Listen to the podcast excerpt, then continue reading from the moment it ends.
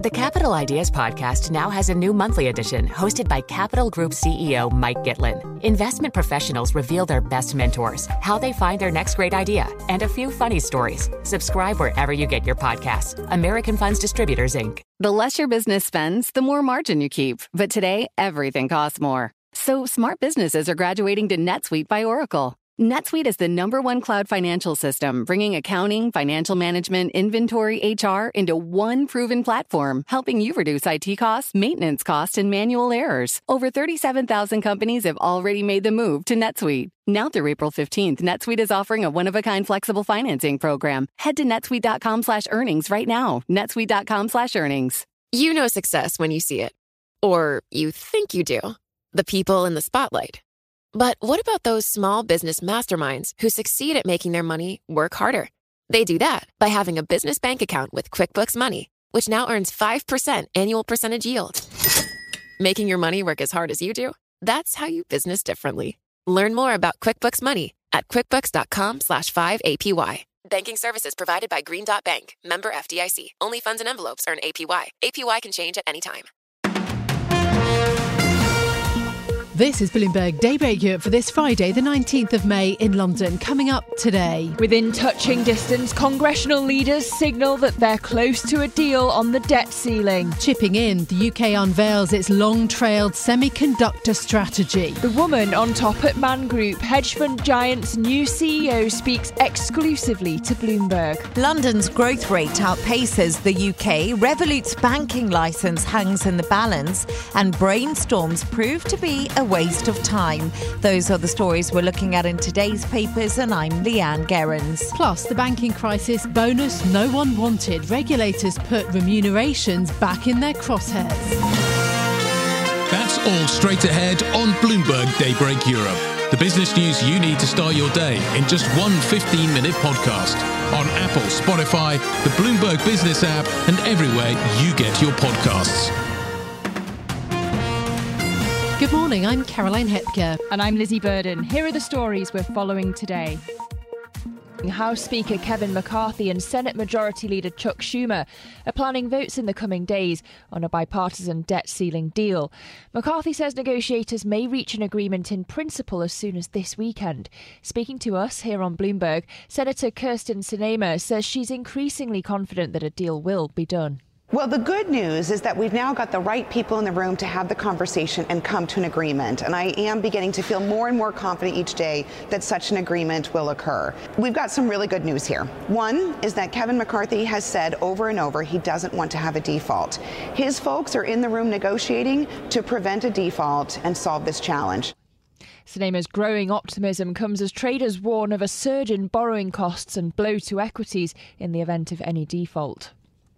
Now, is a skip the new pause? Dallas Fed Chief Lori Logan says that the case for a pause in June is not yet clear. Speaking at a Texas Bankers Association conference, Logan suggested that the Fed could skip the rate hike issue at next month's meeting and revisit it in July. Her comments contrast, though, with those of Fed Governor Philip Jefferson, who's been outlining the dovish case for patience. History shows that monetary policy works with long and variable lags, and that a year is not long enough, period, for demand to feel the full effects of higher interest rates. Jefferson spoke at an event hosted by the National Association of Insurance Commissioners in Washington.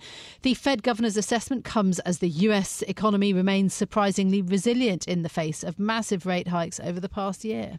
The UK is committing £1 billion to bolstering its domestic chip industry over the next decade. Bloomberg's Ewan Potts reports on the long awaited plan for the domestic semiconductor sector. The chip plan will focus on the UK's areas of strength like research and design rather than attempting to go head to head with governments throwing far more money at the industry. The US and EU have between them pledged to spend more than $90 billion to spur chip manufacturing in their regions. That's after global supply disruptions and a demand spike brought on by the pandemic fired the starting gun on a race for inventories. It also highlighted the need to make more semiconductors in the West. The UK also says it will increase its cooperation with close partners to develop supply chain resilience. In London, I'm Ewan Potts, Bloomberg Daybreak Europe.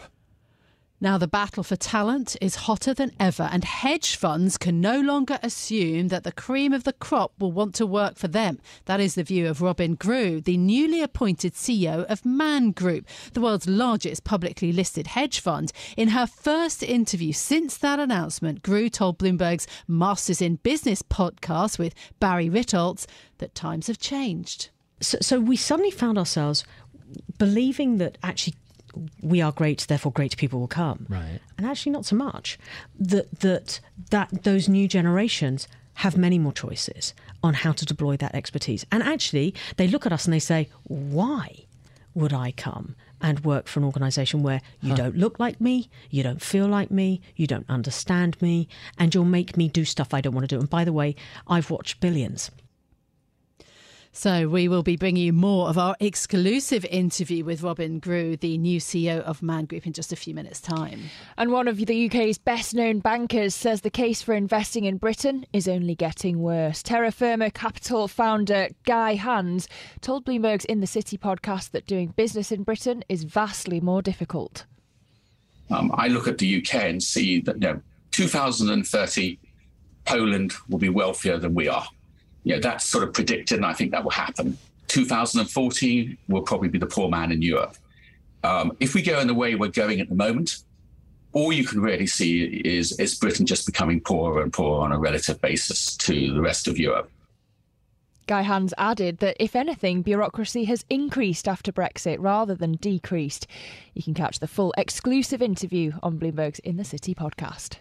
And the top US bank regulators are vowing to act quickly on long delayed rules to clamp down on executive pay and bonuses. The move comes after former executives at failed lenders Silicon Valley Bank, Signature Bank, and First Republic Bank faced criticism from US lawmakers over their generous compensation.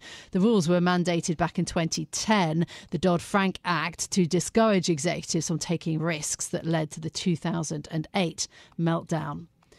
So, those are a few of our top stories this morning. Look, on the debt ceiling issue, uh, could that crisis be averted? And then, Lizzie, would you potentially get a rally? I was talking about uh, the increase in equity markets. President Joe Biden expected back early from the G7, possibly for talks on Sunday. Um, McCarthy, the California congressman, uh, has been talking quite positively about the five negotiators from the two sides and how they're meeting two to three times a day and that there's a structure for talks, but not everyone basically is that that positive, really. No, but you have got Republicans and Democrats saying that a deal is close, and mm. the dollar closed at the highest since March yesterday. The S and P 500 was at a nine-month high, so markets smelling the positivity, Caroline. Maybe, but also they might be smelling the fumes that the U.S. Treasury is running on. Right, the cash balance has fallen to 68.3 billion dollars. So this is the money that the Treasury sort of has on hand to pay bills bills to pay its debts. That's the lowest level since 2021. But more importantly, there's a $50 billion coupon that's due on Monday. So, you know, you really could be getting down to the bottom of the barrel. Um, yeah, so that's why there's so much kind of tension around this issue. But it'd be fascinating if there actually is a vote in time next week. So, yeah, that's one of the issues that we're watching out for. But also, we've got this amazing interview with the newly appointed boss of Man Group. Indeed, Robyn Grew, the newly appointed chief executive of the world's largest publicly listed hedge fund has a guiding mantra to help sustain the firm's industry defying growth. If it ain't broke, don't fix it. In her first interview since her promotion was announced, she spoke exclusively to Bloomberg's Radio Masters in Business with Barry Ritholtz. Barry started by asking her what she wants to do with the $145 billion business. And it's it's a great question. It's also an early question. Let's be clear. So um, I'm going to perhaps not give you the satisfactory answer you want. Um, nevertheless, you'd expect me to do exactly what I'm just about to do. The, the firm is brilliant. I mean, it, it is it has a cracking core business, and my number one job, apart from anything, is not to break that because that is mm-hmm. value and it's real and it will continue to grow. We will continue to see the value of technology, and we have 35 years, 40 years of quant and and data and tech behind us, and we will continue to invest in that space. We will continue to look for um, opportunities in an M&A format. We've made it very clear to the market.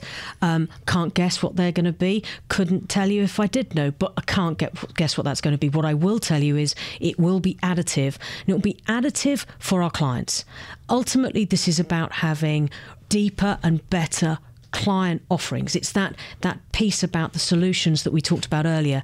How do I ensure that I've got each of the components that can provide a better offering for our institutional clients and we'll grow that. US massively important to us. Deep capital market, you'll absolutely see us putting effort and time into building our presence here too. So, so let's talk a little bit about your approach to leadership. Uh, you've managed to distinguish yourself in a very competitive field. Tell tell us how. Here's the answer, everyone. It's not true. Um, I, I, I, I, tell you, in perhaps this is a, a way of thinking about it. What I have done, perhaps, is the better way of saying who I and how I distinguish myself. What I've done is taken every single opportunity that has come my way. Mm-hmm. And I. So, no master plan. This just you just oh, stumbled I, blindly from yes. one gig to the next. Is I, that I mean, I, I, mean, that's a that's the perfect way of summing it up. The um, the way of summing it up is this: If you'd have asked me 25 years ago, do you think you'll be the CEO of an investment management company? I'd have laughed. Right. right? I would have done. I didn't have a grand master plan. What I did have was a somewhat insatiable desire to learn and have some fun doing so. That I loved being a fixer. I loved being put on planes or being sent into areas to solve things.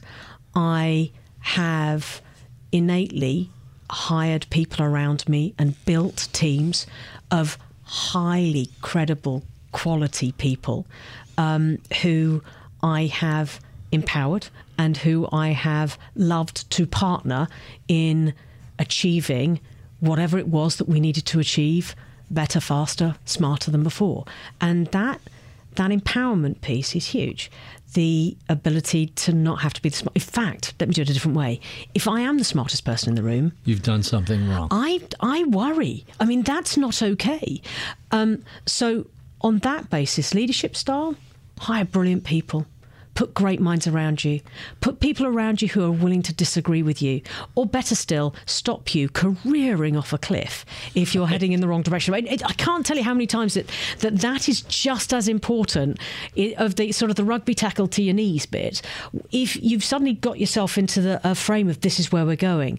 And I have enormously benefited from that style of management, which is inclusive, it's about delegation and it's about empowering people to sometimes be really horrible to so, you. Diversity and inclusion. Mm-hmm.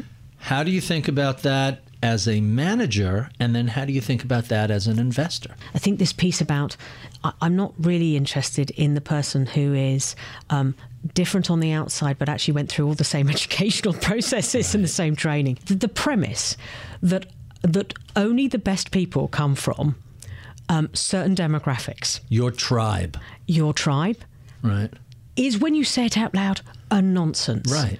So, how we get people into our organizations that feel, look, and have difference, and how we ensure that we give them the space to be that different in our organizations, that's the criticality to it.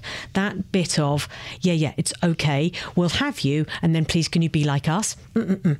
You've got to know how to create an organization which actually gives people the space to be different because that's what you're getting them for. It's a bit like an acquisition where you understand the commercial reality of it. You buy something because of its commercial differentiation, and then you bring it in and you're trying to squish it right. into something that it you, you, that degrades that commercial benefit. It's the same with people.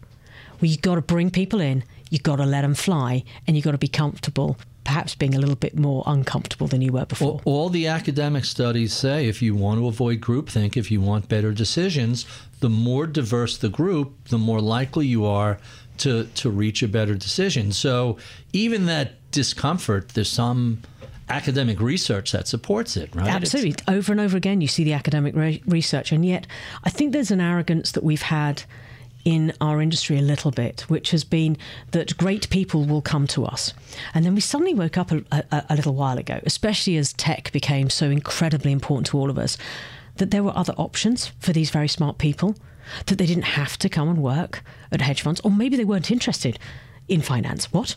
I mean, how could that possibly? what? How could that be, Barry? You and I. What? Shocking. I, shocking. shocking, right? I'll, I'll, let you in a little secret. I'm a recovering attorney myself, so I, I, I get it. Uh, right. So, was that attorney, Attorneys Anonymous we need to go to? Anyway, that aside, the so, so we suddenly found ourselves believing that actually we are great, therefore great people will come. Right. And actually, not so much.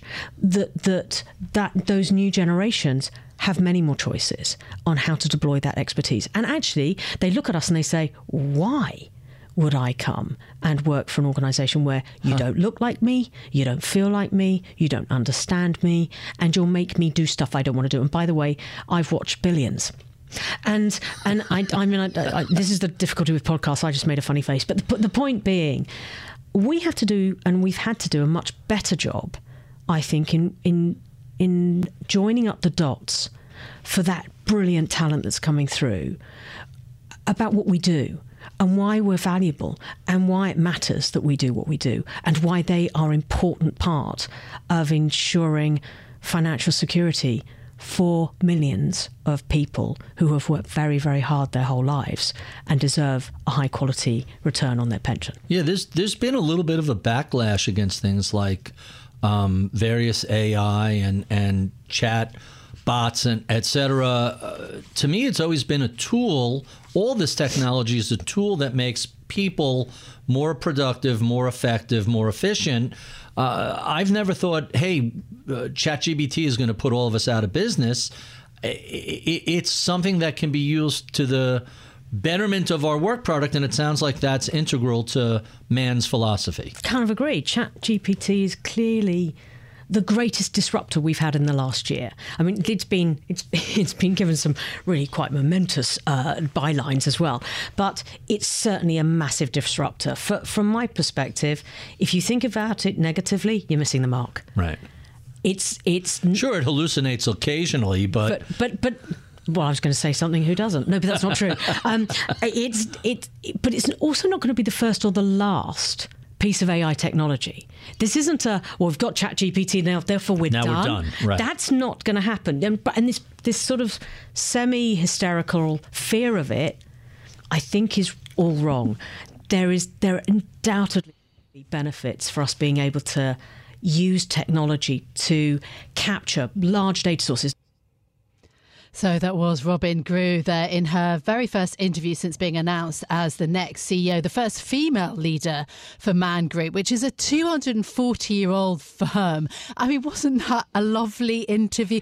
Barry Ritholtz, I know of old because when I lived in New York um, and he was running uh, his firm and writing lots of books and blogs, I used to interview him a lot. And he's, he's such a lovely guy, such an interesting conversation between the two of them. I mean, Robyn Grew also you know, she talked about diversity, about groupthink, about, you know, attracting new generational talent to the business. She herself identifies as a member of the LGBTQ community. That was an interesting aspect. She didn't say much, though, about how she was going to grow the business that has expanded rapidly for Man Group. Caroline, it's early in the morning and I find myself smiling. I couldn't help it. Yes. That was really uplifting, wasn't it? Yeah, it was so interesting.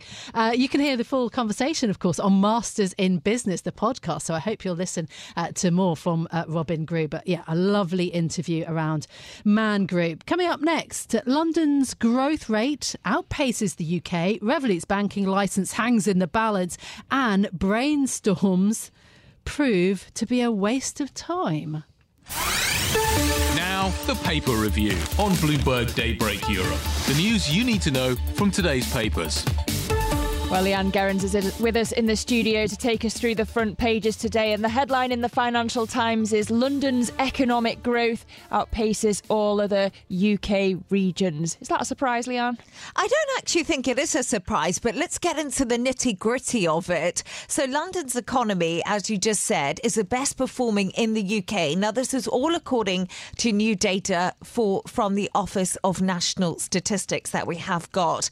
Now, the capital recorded the fastest fastest expansion and the smallest impact from coronavirus. And this was boosted by really strong growth in information communication and also in our financial services right here in the capital. And this is all according to the article in the Financial Times. Now, these latest figures do highlight a really serious challenge for the government and the country. It highlights how difficult levelling up is really going to be because output in London rose 0.9% between the second and third quarters of last year, far outstripping the 0.1% national contraction that we did have. Now, other figures, output in Wales and Scotland fell during the same period, while growth was flat in the north in Northern Ireland and in England. So we have to just think London is the only place mm. really growing at the moment, Caroline. So levelling up for the North, a key, key Conservative Party manifesto, which they won a lot of the 2019 election on, just seems almost impossible to achieve when you have a look at these figures. Yeah, but you can't say levelling up without thinking Boris Johnson. I don't hear it out much of Rishi Sunak's mouth. No, no, no, absolutely. And Bloomberg, we've done our own research on this and in the last sort of year, several uh, bits of kind of big data. Um, and yeah, levelling up has not worked, unfortunately, obviously. But no, that's interesting. Yes, because numbers. the main point of it was really reducing the large regional inequalities across the country. And getting more productivity out of the whole of the UK. Anyway, that FT story is really good. What about uh, the Times? The banking license trouble, Revolut, um, sorry, the banking license for troubled Revolut hangs in the balance. Caroline, at one stage I felt like I didn't know anyone without a Revolut card, and it feels like things are changing a little bit. Now, the fate of Revolut's attempts to secure this long awaited banking license from city regulators has been really thrown into massive doubt, and that all came last night. The Times newspaper said this is after it emerged the Bank of England actually plans to reject the company's application application, as you just said, it has been troubled. and March, Revolut's external auditors raised concerns in its 2021 accounts. And there's been a revolving door that just keeps turning at Revolut. The neobank has lost several key executives in recent months. Now, just last week, the CFO did also leave the company. But once upon a time, Revolut was the darling of Britain's fintech industry and has been seeking approval approval for a license now for more than two years. And now, failure to gain this license from Revolut's home regulators would pose an obstacle to the group's ambition to expanding operations in other countries. And again, it will be another blow to Britain's wider fintech industry. Rishi Sunak's government has really been championing that tech sector there. So, once again, real problems for Revolut. Yeah, I mean, the, the criticism from the co founders of Revolut about the UK post Brexit has been really stinging recently. You know, they said no one wants to hear about Brexit anymore, but its influence on fintech's undeniable, and on and on. Uh, so this is only going to add to that, isn't it? Anyway, finally, the Wall Street Journal has the headline Office brainstorms are a waste of time. Leanne, we'll have to stop coming up with ideas together then. Oh, great idea. Uh, apparently, it's just not even worth doing, Lizzie. So, you know, no, I like brainstorming with people, but listen, there's two sides to the story. Let's get into it. Giving workers alone time could yield more innovation than getting everyone in a room. And this is all according to new research. The brainstorming exercise apparently is just a terrible idea because the value of gathering to discuss loosely formed thoughts is just apparently suspect. And this is all according to research that's been done. Sheena Iyengar, professor at Columbia Business School, has actually compiled this research. She's written a book mm. and it says brainstorming is just a waste of time. But you know what? The Amazon CEO actually says it gets people excited and they blurt out new ideas. So Maybe who knows? you're an extrovert. Well, yes. it depends how much time you devote to it, isn't it? It's profitable if it's quick.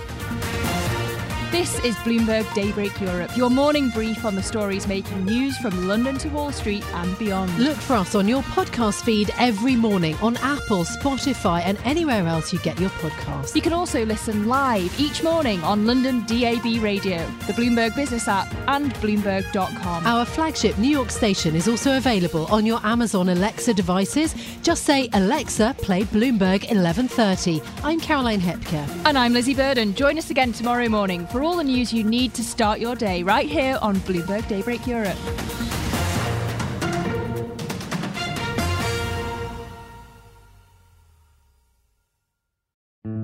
Osage County, Oklahoma is getting a lot of attention right now. It's the setting of Martin Scorsese's latest film, Killers of the Flower Moon. The movie is based on a book about the 1920s Osage murders when white men poured into Osage County and killed Osage people for their oil wealth. I'm Rachel Adams Heard, the host of In Trust, a podcast from Bloomberg and iHeartMedia. For over a year, I was reporting a different story about other ways white people got Osage land and wealth, and how a prominent ranching family in Osage County became one of the biggest landowners here. Their ranching empire was built on land that at the turn of the century was all owned by the Osage Nation. So, how'd they get it? Listen to the award winning podcast In Trust on the iHeartRadio app, Apple Podcasts, or wherever you get your podcasts.